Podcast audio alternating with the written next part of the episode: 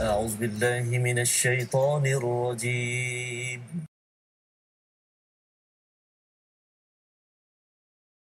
أعوذ بالله من الشيطان الرجيم. بسم الله الرحمن الرحيم. الحمد لله رب العالمين. الرحمن الرحيم. مالك يوم الدين. إياك نعبد وإياك نستعين. اهدنا الصراط المستقيم. صراط الذين أنعمت عليهم غير المغضوب عليهم ولا الضالين.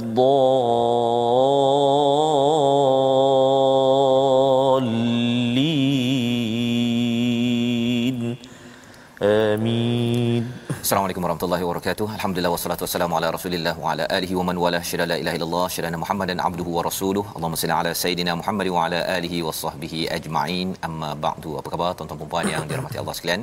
Kita bertemu dalam My Quran Time baca faham amal pada hari ini. Dalam sesi ulang kaji kita pada halaman 175 hingga 179 kita sudah pun melewati kepada halaman ini pada hari Isnin hingga hari Jumaat. Dan pada hari ini kita bertuah kerana kita bersama dengan tetamu undangan untuk kita mengulang kaji lima halaman ini.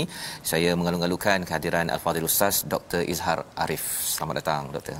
Alhamdulillah. terima kasih ya Terima kasih. Alhamdulillah. Ini kali pertama doktor di sini ya. Ah, pertama kali. Harapnya bukan kali terakhir doktor. InsyaAllah. Ya. InsyaAllah. Ya, masya-Allah. Dan juga bersama dengan Ustaz Tarmizi Abdul Rahman. Apa khabar Ustaz? Alhamdulillah Ustaz Alhamdulillah. Ceria ini Ustaz Ceria hari ini Ya. ada Ustaz Oh, Dr. Ishak. subhanallah. Sama ni tengok ceramah sana, ceramah Betul. sini dekat depan TV kan. Betul, Ustaz. Sekarang ni kita sama-sama Betul. depan kamera. Subhanallah. Ya, depan kamera bersama dengan tuan-tuan yang berada di rumah buka halaman yang ke-175 hingga uh, halaman 179 untuk kita melihat kepada surah Al-A'raf dan kemudian kita nak masuk kepada surah Al-Anfal. Ha ya, perkara yang menarik untuk kita beri perhatian. Kita mulakan sedikit dengan doa subhanakala ilmalana illa ma 'allamtana innaka antal alimul hakim. Rabbi zidni ilma. Jadi sama-sama kita mulakan dengan kita melihat kepada halaman 175 ini yang kita nak baca dahulu salah satunya daripada ayat 193 yang kita inginkan pencerahan lebih lanjut daripada Ustaz Dr Izhar bagaimana sebenarnya memahami ya uh, ayat ini dan juga sedikit kandungan daripada halaman 175 ini. Kita baca dahulu dipimpin oleh Ustaz Tarmizi Abdul Rahman. Baik, Bismillahirrahmanirrahim. Assalamualaikum warahmatullahi wabarakatuh. Uh, tuan-tuan dan puan-puan, uh, apa khabar semuanya? Terima kasih kepada Ustaz uh, Fazrul, uh, tetamu kita Fadil Profesor Madya Datuk uh, Izhar. Um, masih tu ah. Sudi berkunjung ke Teratak. eh? Alhamdulillah. My Quran Time. Alhamdulillah. Bukan yang terakhir insya-Allah. ah. Ya bukan. Amin. Insya-Allah. InsyaAllah. Kita di halaman maaf saya. 100 berapa tadi? Uh, 75 Muka surat 175 tuan-tuan dan puan-puan kita nak melihat ayat 193 uh, uh, kita nak mula hari ini surah al-a'raf uh, halaman 175 ayat 193 mari kita sama-sama baca insya-Allah. A'udzu billahi minasyaitonir rajim wa in tad'uuhum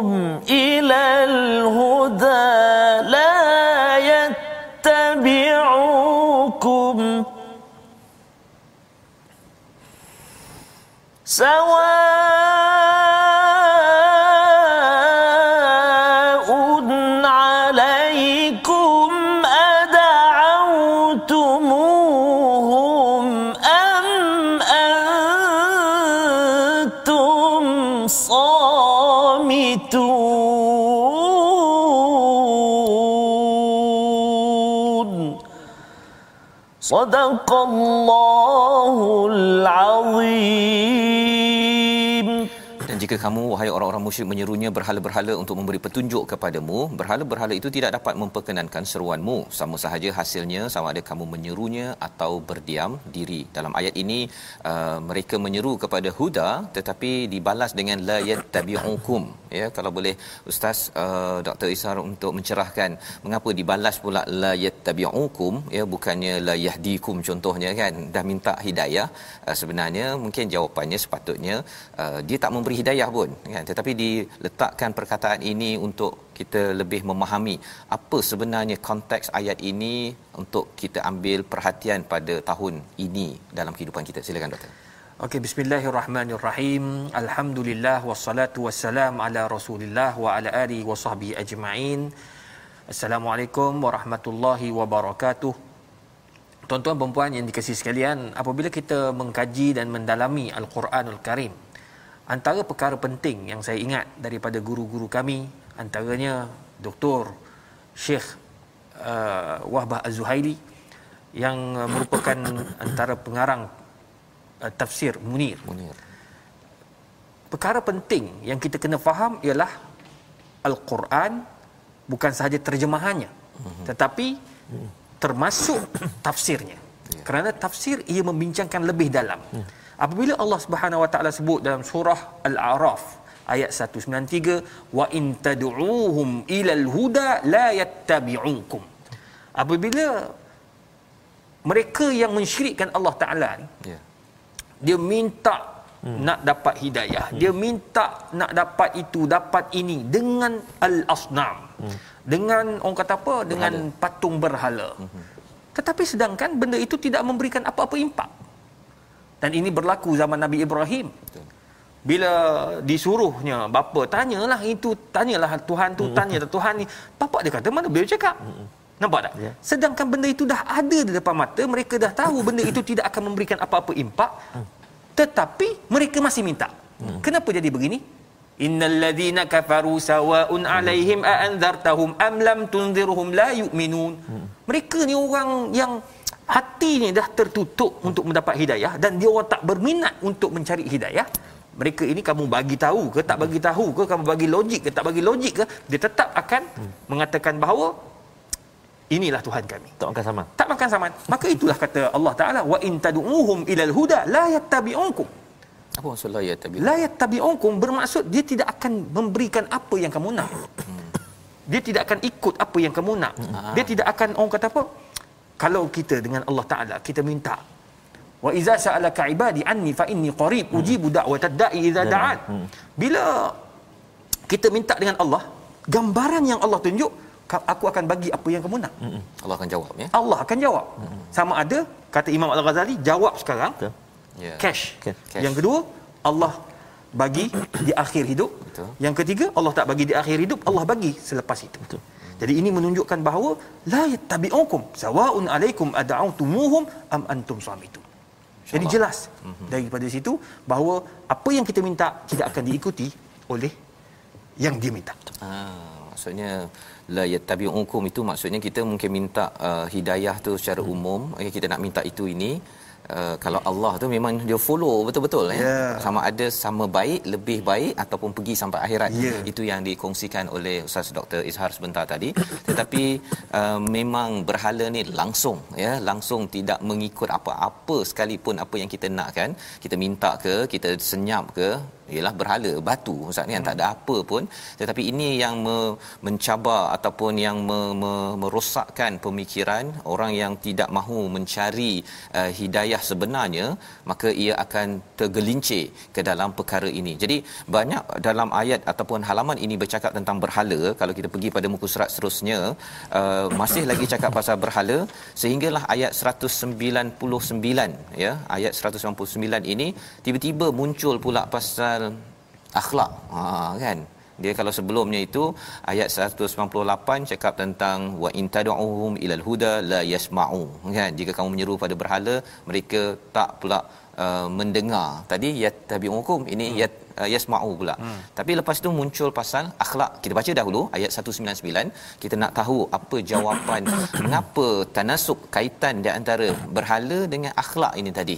Ya kita baca dulu Ustaz Tarmizi. Baik terima kasih Ustaz uh, Fazrul bagi Datuk Doktor. Um, ayat 199 saya uh, ada halaman 176 kita dah berpindah ke halaman 176 uh, mari kita sama-sama baca satu ayat saja ini. Auzubillahi minasyaitonirrajim خذ العفو وأمر بالعرف وأعرض عن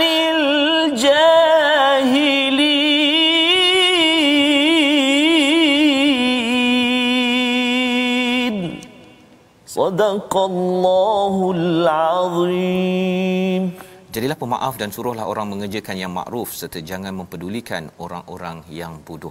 Ha, saya nak terus jelas serahkan pada Ustaz Dr. Izhar. Uh, tadi banyak kali ya satu page tadi tu kira pasal berhala-berhala lah kan. Tiba-tiba muncul pula akhlak mulia ni. Apa yeah. ceritanya? Silakan. Saya tertarik bila uh, Ustaz sebut berkaitan ayat sebelum ini Allah sebut la yattabi'unkum. Hmm. Kemudian ayat yang 198 hmm. yeah. la yasma'u Betul. Mhm. Kemudian di bawah tu ayat 199 hmm. uh, uh, 199 tentang akhlak. Hmm. Saya cuba nak nak masuk sikit ustaz. Yeah. Alang-alang kita dah masuk bab hmm. tafsir ya. Hmm. Saya suka kaitkan. Yeah. Uh, dipanggil tafsirul ayah bil ayah. No. Ayat sebelum dia kata la yatabi'uk. Kau minta apa pun, hmm. dia tak teng- tak ambil pun apa yang kau hmm. yang kau minta, dia tak dengar hmm. dan dia tidak orang apa tidak tidak layan pun. Hmm. Kemudian ayat yang 198 Allah kata wa in tad'uhum ilal huda la yasma'u. Ya? Wa tarahum yanzuruna ilaika wa hum la yubsirun. Ayat sebelum ni sebelum masuk ke ayat yang akhlak tu mereka yang yang menyembah selain Allah Taala ni peliknya mereka ini dia tahu bahawa makhluk tu ataupun uh, patung itu mm-hmm. tidak akan ikut apa yang dia minta. Betul. Yang kedua tidak akan mendengar apa Betul. yang kau uh, pohon. Hmm. yang ketiga yang zuruk nampak patung itu tengok kamu. Wahum la yubsirun. Beza tu. Kata. Syekh Mutawalli Sya'rawi istilah eh? an-nazar bila basirah. Hmm. melihat tetapi tidak ada penghayatan. Contoh kita tengok orang orang susah musim covid. Betul. Kita tengok orang susah masya-Allah kesiannya menangis air mata kita keluar air mata. Betul. Kita melihat bil basirah Betul. dengan apa? Dengan penghayatan Betul. jiwa. Hmm. Tengok.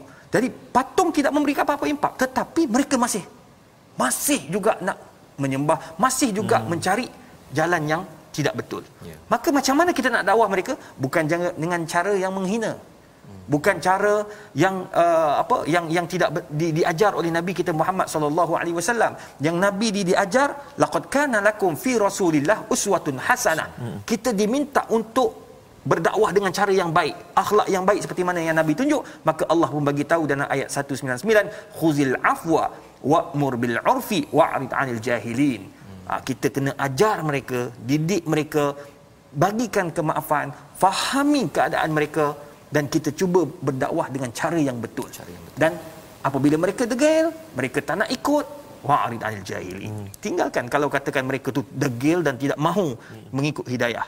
Tetapi kita sebagai insan, sebagai pendakwah, sebagai umat yang mukallaf dipanggil yang bertanggungjawab dengan Allah Taala, kita akan terus berdakwah dan berdakwah yang mana Nabi Muhammad tidak pernah berputus asa dalam dakwahnya.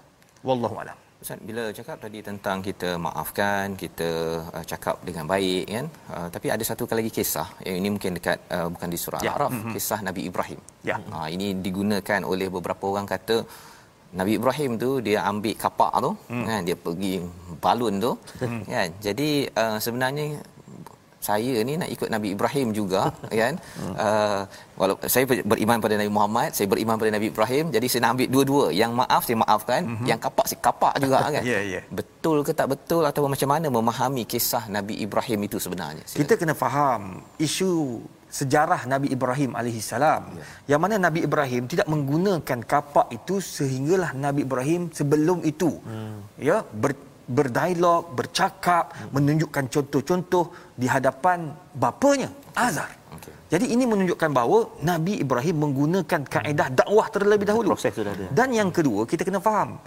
Nabi Ibrahim dengan Nabi Muhammad sallallahu alaihi wasallam mempunyai perbezaan watak dakwah yang berbeza. Okay. Dan keadaan Nabi Ibrahim suasananya lebih kritikal ketika hmm. itu dan mereka ini amat sukar menerima uh, apa yang dibawa oleh Nabi Ibrahim. Manakala Nabi Muhammad sallallahu alaihi wasallam, Nabi Muhammad ni khatamun nabi. Jadi kita ni tak boleh lari dah. Kita kena ikut cara Nabi dan Nabi Muhammad ni berhadapan dengan umat yang lebih kurang zaman Nabi Ibrahim. Okay. Tetapi Nabi Muhammad diberikan satu kemuliaan yang lebih besar yang mana Nabi tidak pernah uh, putus asa. Hmm. Mereka sembah dekat Kaabah saja ada 360 60. berhala. Hmm. Nabi SAW tetap sabar hmm. dan terus berdakwah sehingga hari ini tidak ada seorang pun orang bukan Islam berada dalam Kaabah. Apa ni di dalam Makkahul Mukarramah, di Taif. Tidak ada seorang pun masa itu masa Nabi berdakwah yang masuk Islam hmm. kecuali kecuali siapa nama? Uh, uh, yang Nasrani itu. Hmm. Ya, yang dia dia dia dia masuk Islam. Ha? Akdas, akdas. Akdas. akdas. Ya. Uh, jadi itu salah satu daripada contoh Nabi tak pernah nak menghina dan memburukkan kaum Taif. Tetapi doa Nabi itu yang penting. Hmm. Akhirnya hari ini tidak ada seorang pun orang bukan Islam yang berada di dalam Taif. Jadi ini menunjukkan bahawa akhlak Nabi yang cukup disanjungi yang kita tidak boleh nak gunakan kekerasan. Hmm. Nabi Muhammad SAW berpegang dengan apa yang Allah Subhanahu Wa Taala sebut dalam Al-Quran, hmm. la ikraha fid din qad tabayyana rusydu minal ghayy. Ah, orang kata apa? Kita tidak ada paksaan dalam agama. Hmm. Orang bukan Islam ni kita kena tunjukkan pertama budi bicara yang bijaksana macam Nabi sallallahu alaihi wasallam itu dah panggil dakwah bil hal hmm. yang kedua berikan bukti-bukti yang kukuh hmm. bukti-bukti yang boleh menyebabkan hmm. mereka ini terima hebatnya Islam yang ketiga tuan-tuan dan puan dalam kita berdakwah Nabi sallallahu alaihi wasallam menggunakan teknik-teknik hmm. ataupun metod dakwah yang pelbagai hmm. itulah hebatnya Nabi sallallahu alaihi wasallam dengan menggunakan akhlak yang mulia sebagai contoh hari ini kita ustaz-ustaz sentiasa kena bermuhasabah diri Jangan kita ni kata oh kita ustaz kita yang terbaik, tak boleh. Hari ni orang rakam kita punya ceramah. Dulu nak nak nak tengok kita kat TV ni kena masuk TV. Kena masuk TV. Dah. Sekarang tak payah. Kat masjid pun dah masuk dekat TV dah. Kan? Buka YouTube dekat TV. Masuk TV. Dan orang boleh rakam, orang boleh ulang balik rakaman ceramah kita 10 tahun yang lepas. Kadang-kadang ayat yang kita guna kasar, ya. keras, kita menghina, memburukkan. Kadang-kadang apa yang kita cakap makan diri balik. Itu sebab Nabi tak pernah mengutuk dan menghina Abu Sufyan. Nabi tak pernah menghina, mengutuk Hindun. Ya. Radiyallahu anhuma. Tengok. Radiyallahu anhuma. Radiyallahu anhuma. Yang dia orang ni masa perang Uhud sangat dahsyat. Ya benci kepada Nabi Muhammad SAW. Tetapi hebatnya Nabi terus berdakwah, terus berdakwah dan akhirnya mereka berdua itu menjadi sahabat radhiyallahu anhum. Hebat. Itulah ya. akhlak Nabi SAW. Dan akhlak itulah yang dirakam pada ayat 199 tadi ya, eh, doktor ya, bila hmm. cakap tentang khuzil af wal wal wa'mur bil urf bil urf wa'rid 'anil jahilin ini inilah uh, antara kesimpulan berkaitan dengan dakwah selain daripada ayat-ayat lain yang perlu kita ambil perhatian uh, dan menarik lagi dalam uh, halaman ini bercakap tentang kita perlu sangat uh, mengelakkan daripada godaan syaitan ya dengan ber bertaus membaca auzubillahi minasyaitonirrajim dalam kehidupan kita seharian dan ini adalah uh, halaman terakhir daripada surah al-a'raf membekalkan kepada kita persediaan agar kita sedar sejarah kita Kisah pertama yang ada dalam surah Al-A'raf itu kisah Adam bersama dengan iblis. Di hujung-hujung ini pun bercerita tentang salah satu tanda kita ini betul-betul ikut pada Nabi Adam ialah kita bersujud kita ikut pada malaikat yang bersujud bukan ikut kepada iblis ataupun syaitan yang tidak mahu bersujud kepada Allah insyaallah dengan itu kita akan menjadi orang yang ke syurga. Uh, harapnya bukan akraf pun ya bukan di tengah-tengah pun apatah lagi di humban bersama dengan musuh kita sejak awal dahulu iaitu iblis laknatullah. Dan kita ingin masuk kepada halaman 177 ya. Uh, 177 ini adalah halaman uh, muka surat uh, 177 surah ke-8 Surah ke-8 ini surah Madaniyah yang bercakap tentang harta rampasan mesti ada kaitan dengan perang. Sebelum kita baca nak tahu sikit ringkas daripada doktor. Orang cakap Islam ni banyak cakap pasal perang. Dalam Quran banyak pasal qital tu banyak sangat kan. Uh, memang Islam ni memang suruh akhirnya perang ke? Ha ataupun akhirnya apa sepatutnya? Silakan doktor. Yahudi dalam protokol Yahudi ya. Mm-hmm. Salah satu protokol Yahudi jelas dijelaskan nak jatuhkan orang Islam ni dengan dua perkara. Hmm. Pertama kita uh, apa jauhkan umat Islam ini dengan al-Quran yang mereka baca. Hmm. Ma baina aidihim iaitu al-Quran. Kita kena pastikan al-Quran yang mereka baca mereka tak faham. Hmm. Dan akhirnya ditafsir oleh golongan-golongan yang tidak sewajarnya. Orientalis tafsir hmm. ikut kepala dia. Dia panggil at-tafsir bil hawa. Dia mentafsir ikut nafsu. Golongan LGBT mentafsirkan al-Quran ikut apa yang dia nak. Ikut apa nafsu dia nak. Wasak Akhir zaman ni rosak. Sekarang ni tengok tafsir pun dah macam-macam keluar yang macam Itu sebab mujurnya kita di Malaysia ini hmm. ada pengawalan hmm. oleh KDN Jadi. untuk memastikan tafsir Quran mesti kena patuh. Sekarang ni lagi bahaya orang pakai gadget, baca Quran pakai yeah. gadget. Saya alhamdulillah Tuhan bagi rezeki ada rezeki mengapal. Hmm. Hafal Quran kan. Bila kita baca, eh kata lain, lain sikit. Rupanya satu kalimah hilang. Masya-Allah. Ah, maknanya cukup berhati-hati. Kena dalam bab-bab dia orang nak merosakkan kita orang Islam. Ya. Nombor dua, nak jatuhkan orang Islam ini dengan sejarah. Sejarah. Hmm. Jangan bagi orang Islam ini faham tentang sejarah. Jadi nak bagi tahu tentang uh, peperangan ini, nak bagi tahu kalau kita kaji dalam Islam, Islam bukan agama yang suka pergi perang. Tetapi Islam hmm. agama mempertahankan diri. Bermula dengan Badar, Uhud sampailah habis. Ya. Semua mempertahankan diri. Yang banyak buat kacau adalah musuh-musuh Islam. Ha. Jadi oleh sebab itu kena tahu tentang sejarah. Jangan mudah terpengaruh, hmm. jangan mudah tertipu dengan Google-Google ini sebab ini sangat bahaya.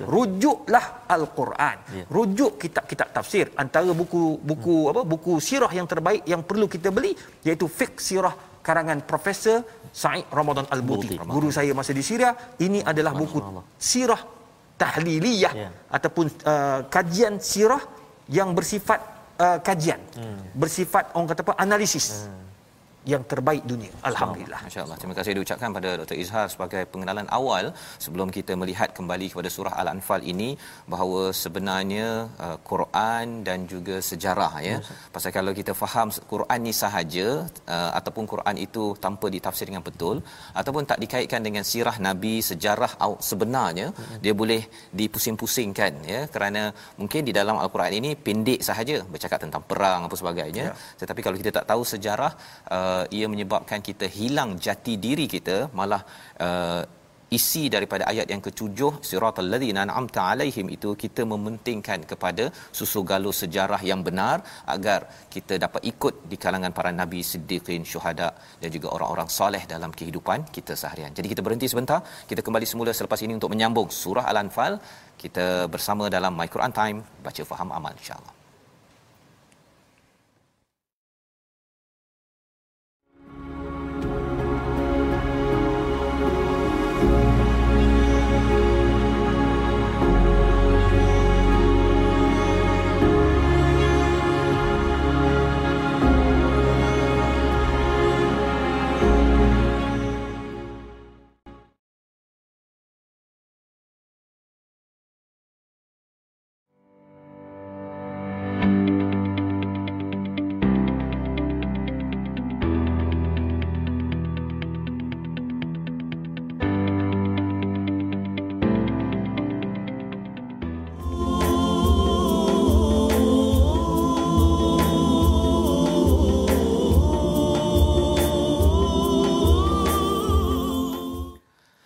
Kembali kita dalam My Quran Time baca faham amal pada hari ini kita bertuah kerana bersama dengan Al-Fadhil Ustaz Dr. Izhar Arif untuk kita melihat mengulang kaji kepada halaman 175 hingga 179 sudah pun kita selesai melihat beberapa ibrah pelajaran untuk kita ambil tindakan pada kehidupan kita pada halaman sehingga akhir surah Al-A'raf surah yang ketujuh dan kali ini kita kembali untuk melihat kepada surah Al-Anfal surah Madaniyah yang turun selepas Nabi berhijrah ke ke Madinah.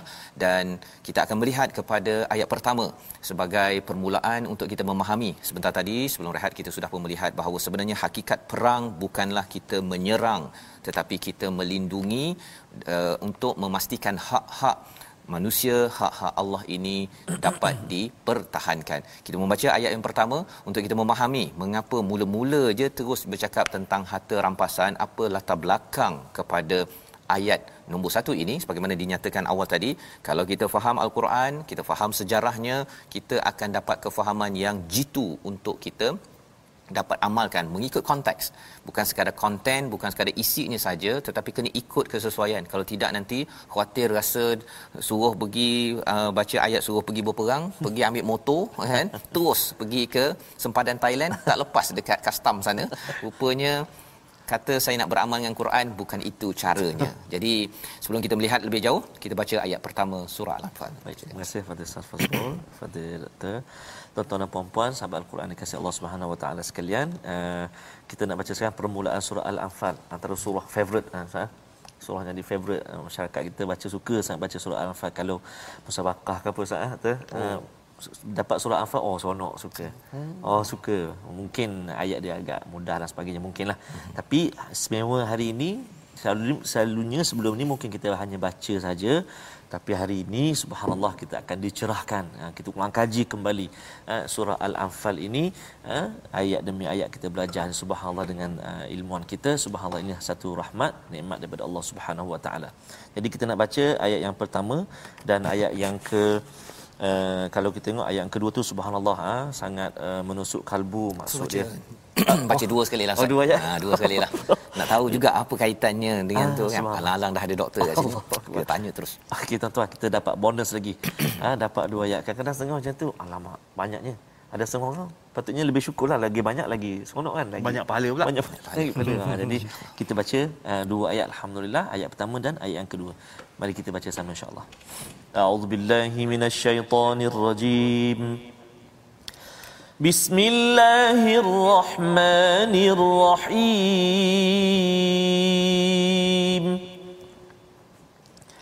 يسألونك عن الأنفال.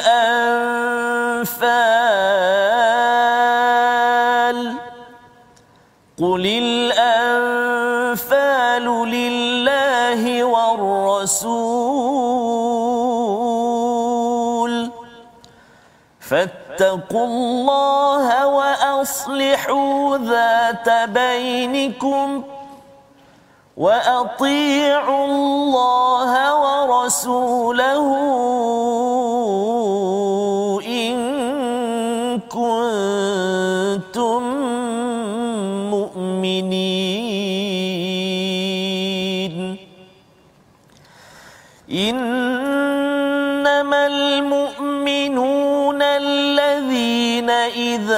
ذكر الله وجلت قلوبهم. إذا ذكر الله وجلت قلوبهم وإذا تليت عليهم آياته زادتهم إيمانا. وإذا تليت عليهم آياته زادتهم إيمانا وعلى ربهم يتوكلون.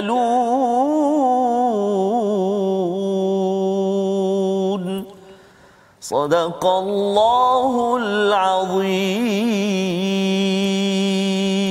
Surah Al-Azim ayat yang pertama dan yang kedua mereka bertanya kepadamu wahai Muhammad tentang pembahagian harta rampasan perang. Katakanlah harta rampasan perang itu milik Allah dan Rasul. Maka bertakwalah kepada Allah dan perbaikilah hubungan di antara kamu dan taatlah kepada Allah dan Rasul jika kamu orang-orang yang beriman.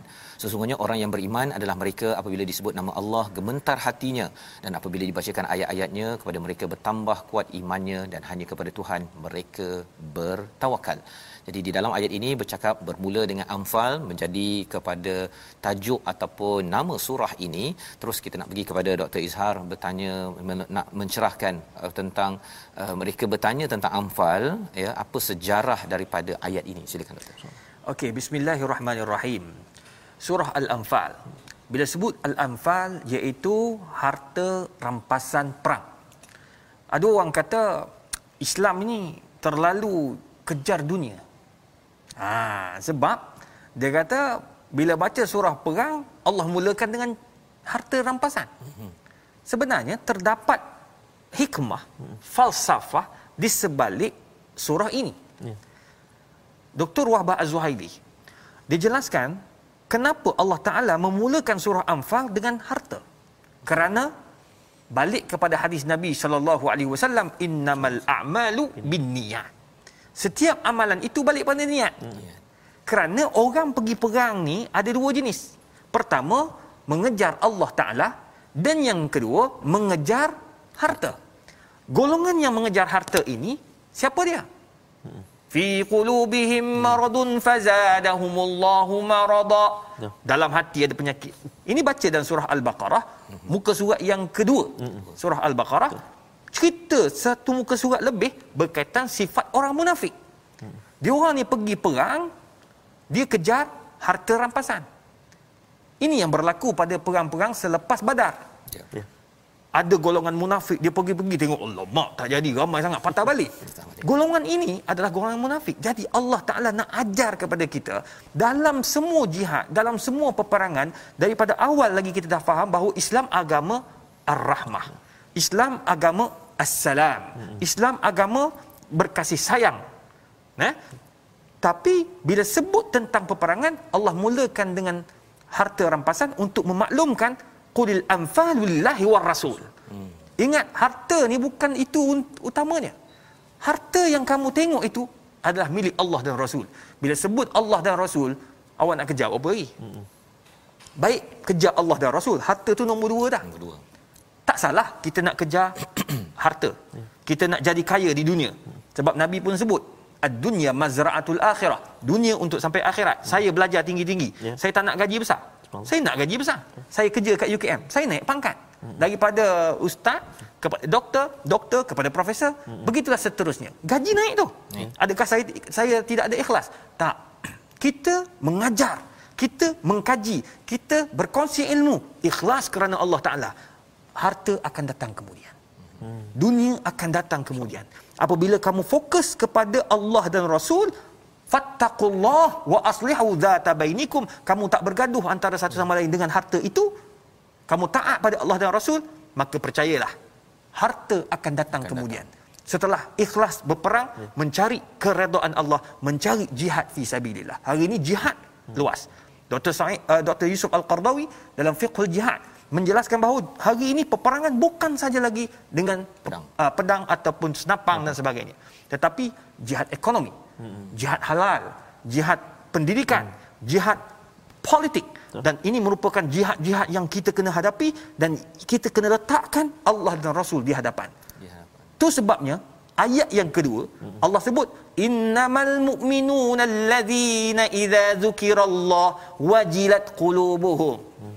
Sebab orang munafik fi qulubihim marad. Hmm. Manakala orang Islam, hmm. orang mukmin hmm.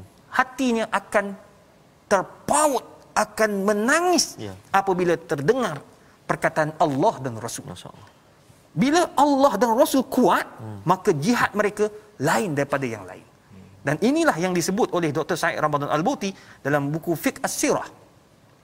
Perbezaan peperangan perang Badar dengan perang Uhud. Hmm. Perang Badar mereka tidak fikir kecuali Allah dan Rasul. Insya-Allah. Fokus. Fokus. 300 boleh mengalahkan 1000. Ya. Manakala bila perang Uhud bukan kalah cuma ada sedikit hmm. kelonggaran hmm. ketirisan hmm. ha gitu jadi berlaku sedikit kesilapan sebab Allah nak ajar hmm. dia panggil uh, apa uh, satu uh, pengajaran kepada orang Islam bahawa jangan terlalu fikirkan harta rampasan itu bila kamu lupa Allah lupa Rasul fikir harta rampasan oh. maka kita kalah dengan Khalid bin Walid hmm. yang datang daripada belakang jadi akhirnya tuan-tuan dan puan jadi orang mukmin yang berpegang dengan Allah dan Rasul, berpegang dengan uh, apa yang Allah akan bagi selepas ini, barulah kita akan menjadi uh, orang yang berjaya dalam jihadnya, hmm. dalam peperangannya. Tak kira dalam peperangan apa, hmm. bagi saya dalam saya sebagai ahli akademik, peperangan ataupun jihad akademik itu akademik. salah satu daripada usaha saya. Hmm. Kalau saya mati pun saya akan meninggalkan buku-buku. Saya akan meninggalkan artikel-artikel jurnal. Saya akan meninggalkan dakwah yang kita sampaikan. Sekurang-kurangnya inilah yang akan datang di akhirat. Selain gaji yang Allah bagi kat dunia juga merupakan sebahagian daripada usaha kita dan itu merupakan perkara juga yang amat penting untuk kita hidup di bumi.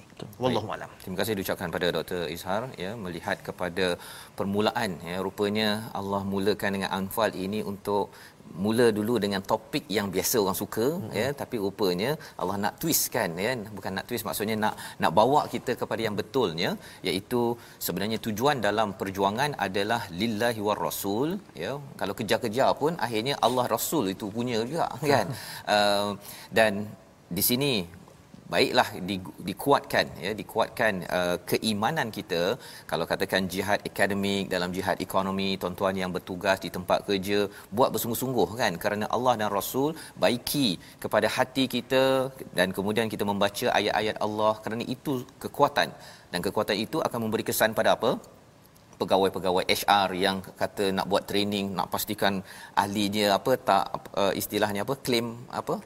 Claim tidak amanah claim uh, yang yang uh, tak betul tu. Uh, kan?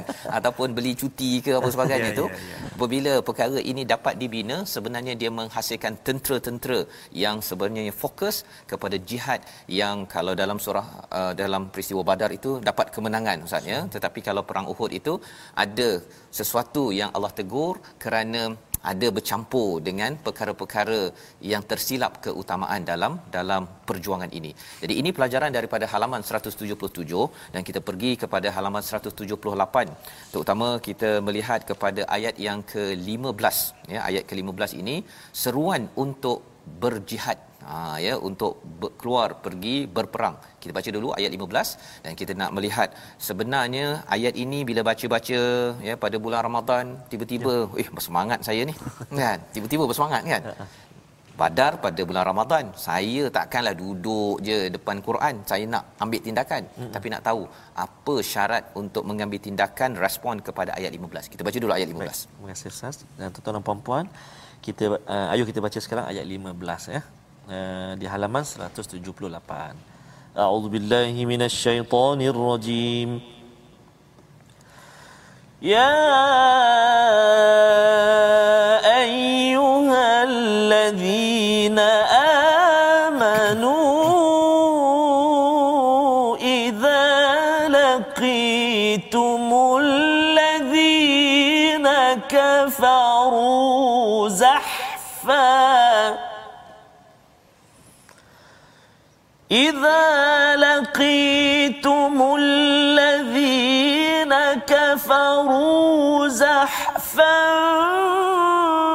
فلا الأدبار.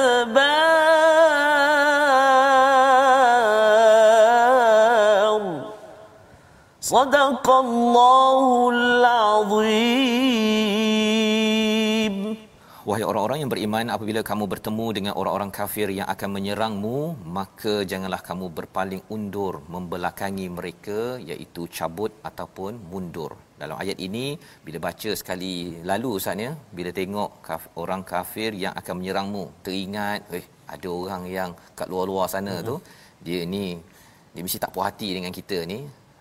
Jangan berpan apa bermundur saya nak buat sesuatu lah ni kan? Dah dah bersemangat dah ni. Rasa selama ni baca tak faham. Bila dah faham tu rasa nak ambil tindakan pula kan? Jadi akhirnya dia terlibat pula dengan gerakan yang tak berapa betul.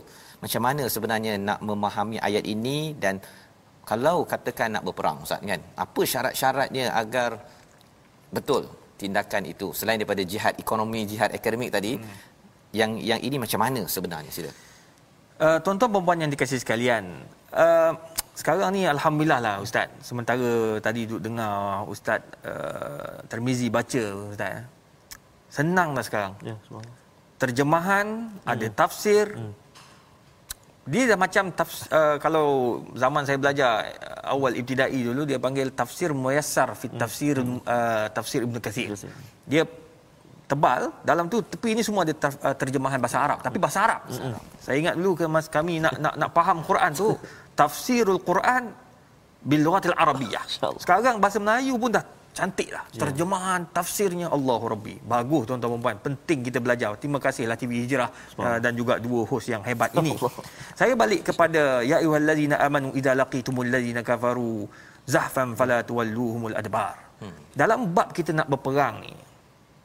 Benar. Kita diajar oleh Nabi pantang mundur. ya. Jangan mundur. Apa berlaku dalam perang Uhud?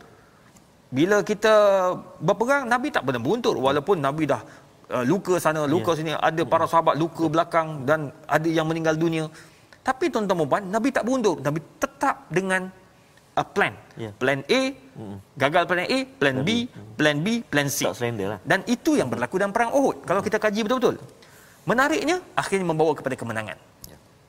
cuma bila sebut tentang syarat-syarat jihad kita kena balik kepada ayat Quran juga. Ya, ya ayyuhallazina amanu atiullaha wa atiur rasul wa ulil amri minkum fa in tanaza'tum fil amri fi syai'in farudduhu ila Allahi war rasul.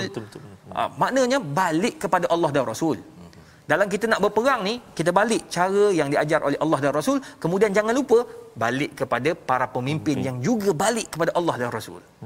Kita nak berperang, kita kena ikut undang-undang yang ada dekat negara kita ni Malaysia.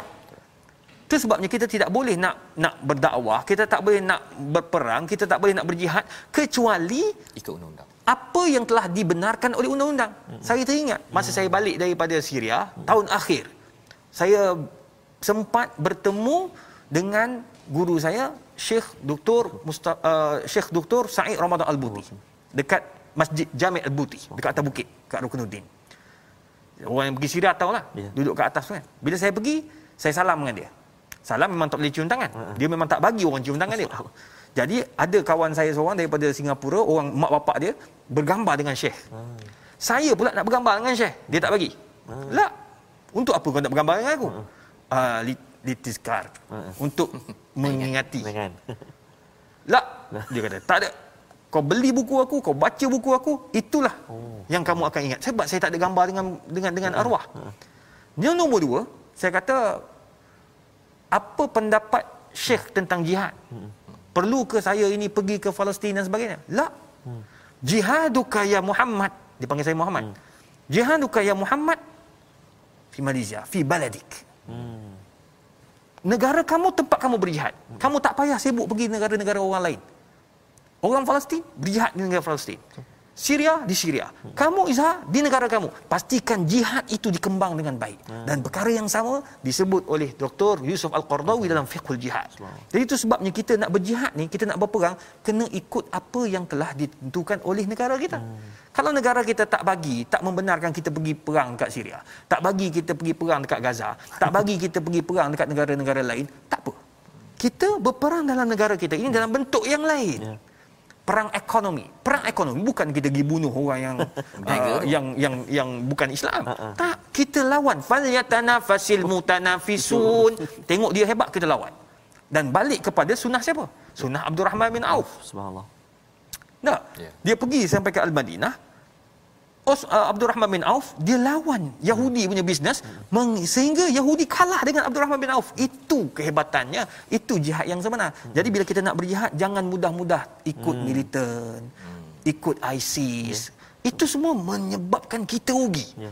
Ustaz uh, Ustaz Tamizi hmm. ustaz yang uh, yang alim dalam bidang masing-masing kalau pergi ke tempat-tempat yang tidak sepatutnya kena tangkap tidak rugi ilmu tu Elok-elok sedap suara boleh masuk TV Hijrah. Cek, apa ni? Baca ha. dalam penjara je. Wah, kena 20 tahun dah rugi dah ilmu Ustaz Temizi tu. Kan? Jadi akhirnya tak tak ke mana. Baiklah kita gunakan hmm, apa yang sebarkan. ada untuk kita sebarkan jihad dekat negara kita dengan cara yang betul yang Allah pun dah bagi tahu idza laqitumul ladina kafaru zahfan fala tuwalluhumul adbar cuma jangan kita patah balik cuma dalam hari ini konteks kita hari ini jangan putus asa hmm. Jangan putus asa dengan apa yang berlaku. Teruskan berdakwah, teruskan uh, jihad fisabilillah, menegakkan agama Allah Azza wa Jalla. Insya-Allah kita tidak akan uh, kalah jika ada semangat yang kuat. Wallahu alam. Terima kasih ucapkan pada Ustaz Izhar ya. Daripada ayat sebentar tadi jangan berputus asa satu poin dan yang paling awalnya ialah ikut undang-undang ya. Pasal dah namanya ya ayyuhallazina amanu. Jadi maksudnya ikutlah kepada Allah dan Rasul. Dan juga ulil amri yang ikut pada Allah dan Rasul ya. Kalau nak sangat berperang pergi masuk tentera. Tapi itu pun kena ikut pada panglima cakap pergi Bosnia. Ha, pergilah kat sana kan. Jangan pula putus asa. Tetapi kalau katakan nak pergi dalam jihad ekonomi pergi bahagian ekonomi belajar betul-betul buat betul-betul ya. ya. Dan jangan putus asa kalau dah masuk satu lapangan itu ini kadang-kadang masuk tentera ni nak berperang hmm, tak best lah kan. Tukar pergi akademik pun putus asa juga pergi kerja lain putus asa juga. Jadi rupa-rupanya bab kerja pun dah putus asa ini nak pergi berperang pula kan. Lagi cepat berputus asa kalau kita tidak bina semangat ini dalam kehidupan kita seharian. Jadi ini message daripada halaman 170 8 dan kita berada di penghujung ya, ya berada di penghujung. Sebenarnya kita ada satu lagi pada halaman 179 uh, di mana ada cerita pasal uh, mendengar ni ya. Uh, dia dah masuk kepada disiplin bagaimana tak nak berputus asa pasal dalam satu organisasi ni. Sebenarnya biasalah kan. Bos cakap ini kadang-kadang orang ni nak buat lain kan. Dalam masa yang sama ialah kadang-kadang dia persoalkan bos ni sebenarnya ya. Kita baca sikitlah satu ayat daripada uh, ayat 21 ya untuk sama ataupun ayat 20 lah ayat 20 untuk sama-sama kita memahami apa sebenarnya konteks sebelum kita berakhir pada hari ini. Silakan ustaz. Terima kasih ustaz. A'udzubillahi minasyaitonirrajim ya ayyuhalladzina amanu atii'ullaha wa rasulahu أطيعوا الله ورسوله ولا تولوا عنه وأنتم تسمعون.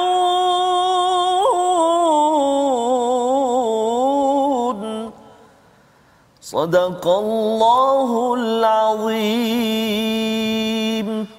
Orang-orang yang beriman tak adalah kepada Allah dan Rasulnya dan janganlah kamu berpaling daripadanya padahal kamu mendengar perintah-perintahnya. Jadi ini adalah disiplin di dalam satu organisasi bila kita bercakap tentang berjuang, berjihad, uh, ada disiplin.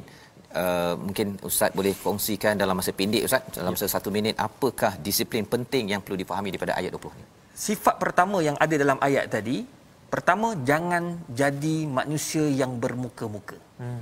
Ini yang Allah bagi tahu kita nak menjayakan sebuah organisasi jangan bermuka-muka. Qulil haqqa walau kana murra. Nombor dua. Jangan bermuka-muka dalam bermusyawarat. Hmm. Dalam kita nak menentukan dasar, jangan muka-muka. Depan baik, belakang tak. Depan setuju, belakang tak. Jangan. Cakap. Nombor dua, bercakap benar walaupun benda itu pahit. Qulil haqqa walau kana murra. Hmm. Nombor tiga, jangan jadi macam orang munafik. Yang mana orang munafik di hadapan sami'na wa ata'na. Hmm. Bila di belakang Nabi, la nasma' wala nati' kami tak dengar dan kami tak mau ikut.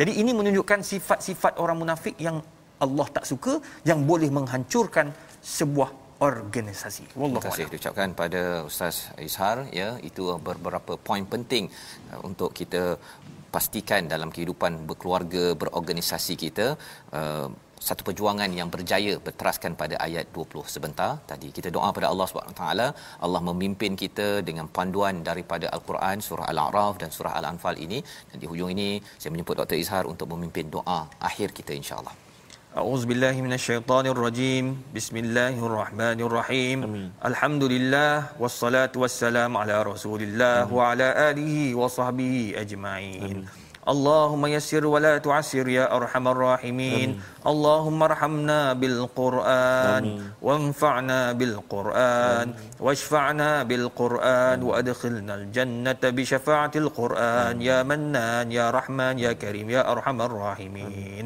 اللهم اجعلنا محبوبا في قلوب المؤمنين آمين. والمؤمنات. فبشرنا بالغنى إلى مئة وعشرين حسنة. فالله آمين. خير حافظا وهو أرحم الراحمين. وصلى الله على سيدنا محمد وعلى آله وصحبه وسلم. تقبل الله منا. آمين. Amin ya rabbal alamin. Terima kasih diucapkan pada Ustaz Dr. Izhar bersama sudi bersama pada sesi ulang kaji kita pada hari ini. Banyak pencerahan yang kita dapat ya. ya. Alhamdulillah daripada ini dan rasanya memang kita kena panggil Ustaz Dah, Izhar banyak pasti. kali ya. Ah, bagi soalan saja insya-Allah. Okey, jadi ya.